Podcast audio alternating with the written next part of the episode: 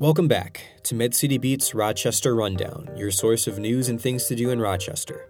Today is Friday, March 13th, 2020, and we have a special episode today. We are tracking the latest developments related to the novel coronavirus outbreak. Editor Sean Baker reports on Mayo Clinic's response, plus closures, cancellations, and precautions. How news of the first confirmed case in Rochester is affecting day to day life here. We will have those reports, along with a recap of this week's news conference at the Government Center, all coming up, so stick with us. First, though, we want to thank this week's presenting sponsor, Carpet Booth Studios. Whether you're making music or recording a podcast, Carpet Booth Studios records, produces, mixes, and masters any size or style of project.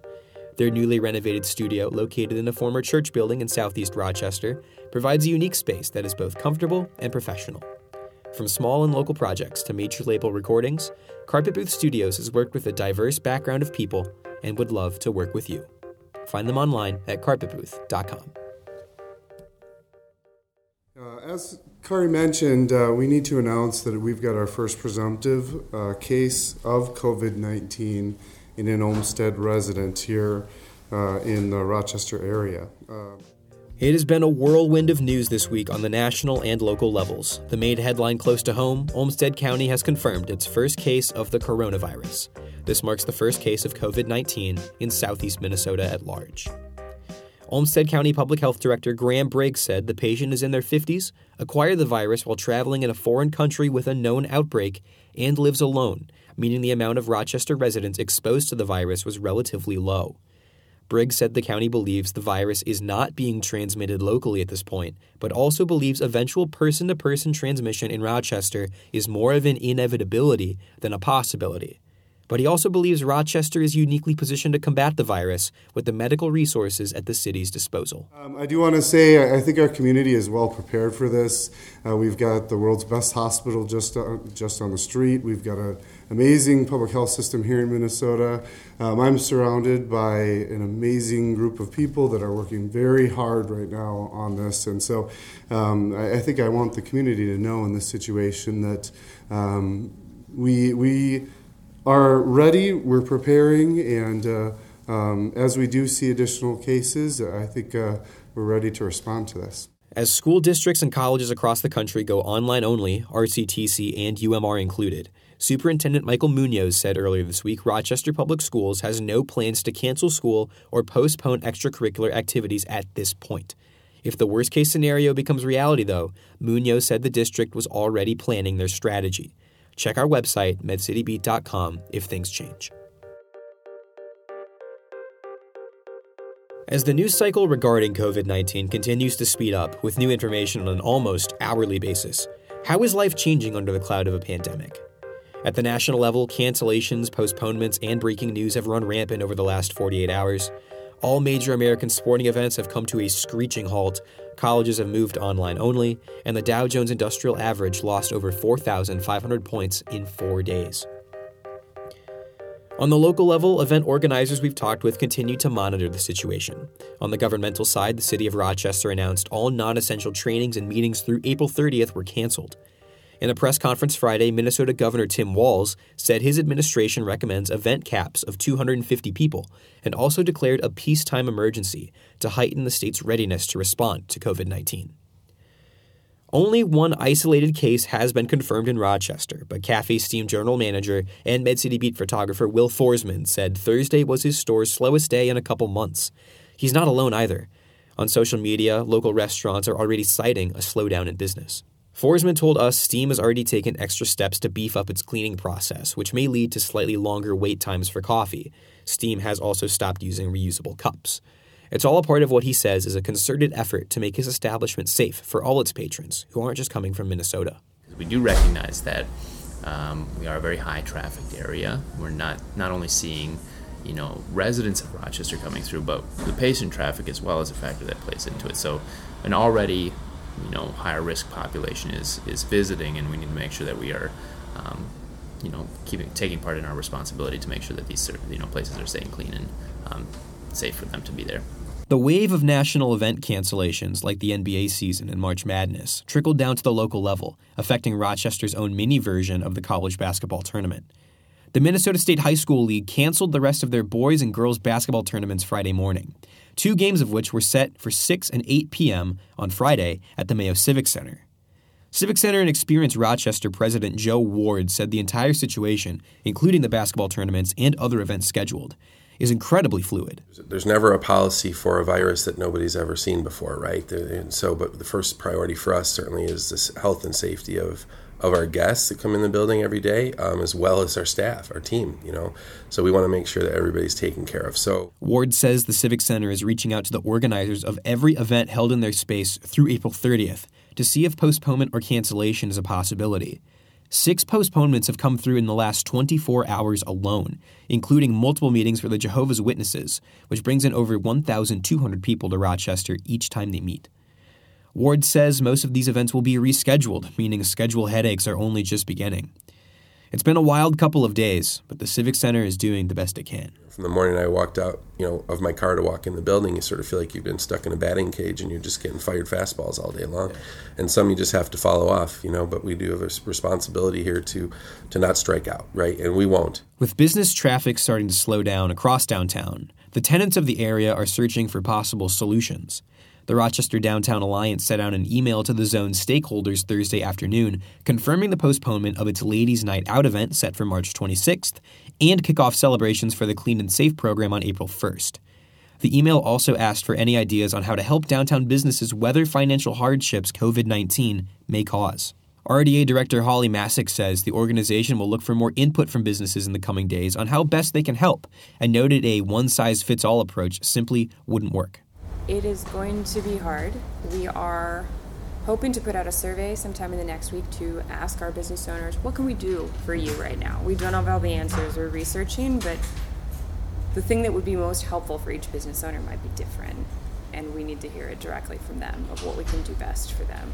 Masek says one of the most important things a small business in Rochester can do right now is to document the changes in traffic they see and the hardships they face if any slowdown in business persists. The interesting thing about business improvement districts or special service districts is they are really nimble and they react to the needs of the of the communities that they are in. Forsman's one of the most prominent business managers in that downtown area, especially since Cafe Steam's growth in the past year or so. With four separate locations, their reach is pretty diversified, but overhead costs are also high. They're not going to be the only ones affected by fear and even panic among the public. One of the most important things Forsman says the community can do is simply use your good judgment and base decisions on facts. We know a lot about this disease, but what's the scariest part is what we don't know about it um, and, and how it spreads. So That's what's causing a lot of this anxiety. Um, but with a, an appropriate um, change in just your, your own personal hygiene is going to go a long way in, in making an impact on its, on its spread. There's one common theme I heard from the three people I talked to for this story, plus a handful of others I reached out to that didn't want to go on the record. It's more important than ever that this community acts as just that a community in whatever way it can. Whether it is your favorite restaurant, coffee shop, clothing store, or any other small business that could be affected, or really any person you know that may need help, reach out. See what they need. It could be a gift card purchase, it could be ordering food via delivery, it could simply be a kind word. Here's Becky Montpetit of the Rochester Moms blog with an excerpt from a piece she published Thursday night. While we face great uncertainty in the coming days, weeks, and possibly months, remember that our community is truly stronger together. After this is all said and done, we need an economy to come back to. Supporting our small businesses now will define our city's success in the future. We also learned this week the precautions Mayo Clinic is taking to mitigate risks for employees and patients. Mayo leadership notified employees this week that it is suspending all non essential business travel. The restrictions apply to international and domestic travel, including trips to and from campuses in Florida and Arizona. The organization is also asking its staff to postpone any large meetings or conferences. The clinic expects the restrictions to extend at least through April. At this week's press conference, Mayo spokesperson Bob Nellis said additional measures are being taken internally as well to ensure the safety of medical staff. We are following all precautions uh, for dealing with this condition. Uh, there should be no doubt about that. Our staff is safe, and we have been. With the federal government under pressure for its sluggish response to the outbreak, a number of healthcare leaders, including Mayo Clinic, have been working diligently, doing their part to boost testing for the virus. This week, Mayo announced that its researchers have developed a new test capable of detecting the virus. The test is already being used, though to start, it can only handle a few hundred samples a day. That should, however, change in the coming weeks. Sean has the story. This is a uh, an issue that the whole world is grapp- grappling with, and so we felt like it was our moral obligation to um, offer testing to as many people as we can. Dr. Matthew Binnicker is the director of the Clinical Virology Lab at Mayo Clinic. Since mid February, Dr. Binnicker and a team of researchers at Mayo have been working around the clock to develop a test for SARS CoV 2, the virus that causes the novel coronavirus now sweeping the world. On Thursday, the clinic began rolling out the test, just as the country's top expert on infectious diseases admits the current system is failing to respond effectively to the pandemic. In an interview with CBS News, Dr. Anthony Fauci, director of the National Institute of Allergy and Infectious Diseases, said the CDC system was not equipped to handle the scope of what we are dealing with now. The system of testing was originally designed for a doctor patient type of interaction where you go into a doctor's office or a clinic with symptoms and the reason you want to test is either you've been exposed or you have symptoms. It works very well for that. But what it doesn't work for is if you want to do broad blanket type of screening to answer the question that so many people are asking how many people in this country are infected? Efforts to increase testing are expected to get a boost, with Friday the Trump administration announcing plans to dramatically speed up coronavirus screening, including an emergency hotline for private laboratories and new partnerships with companies developing tests. Meantime, back here in Rochester, Mayo has set up a temporary drive through tent outside of its facility in the northwest part of town. Now, it is important to note patients are required to call into Mayo before being referred to the site. Using its test, Mayo now has the ability to handle between 200 and 300 tests per day, though that number is expected to grow as the clinic begins offering the tests in other parts of the country. All of those samples will be delivered to Mayo Clinic laboratories in northwest Rochester for testing. Binnicker said patients can expect to receive results within 24 hours, allowing patients and their providers to make informed decisions about what to do next. Information is power.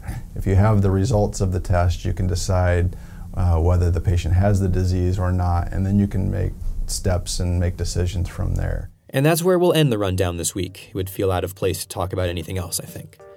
Thank you so much for listening and following our coverage all week. I'm extremely proud of the work Sean and I have put out these past couple days, and we'll be following whatever comes next to make sure you get the truth with the context you need to make informed decisions. If you followed and appreciated our reports on COVID 19, the best way to support us is to become a member. Be a part of quality local journalism at medcitybeat.com slash membership. I've been Isaac James for MedCity Beat. Have a great weekend, stay safe out there, and I'll talk to you next Friday.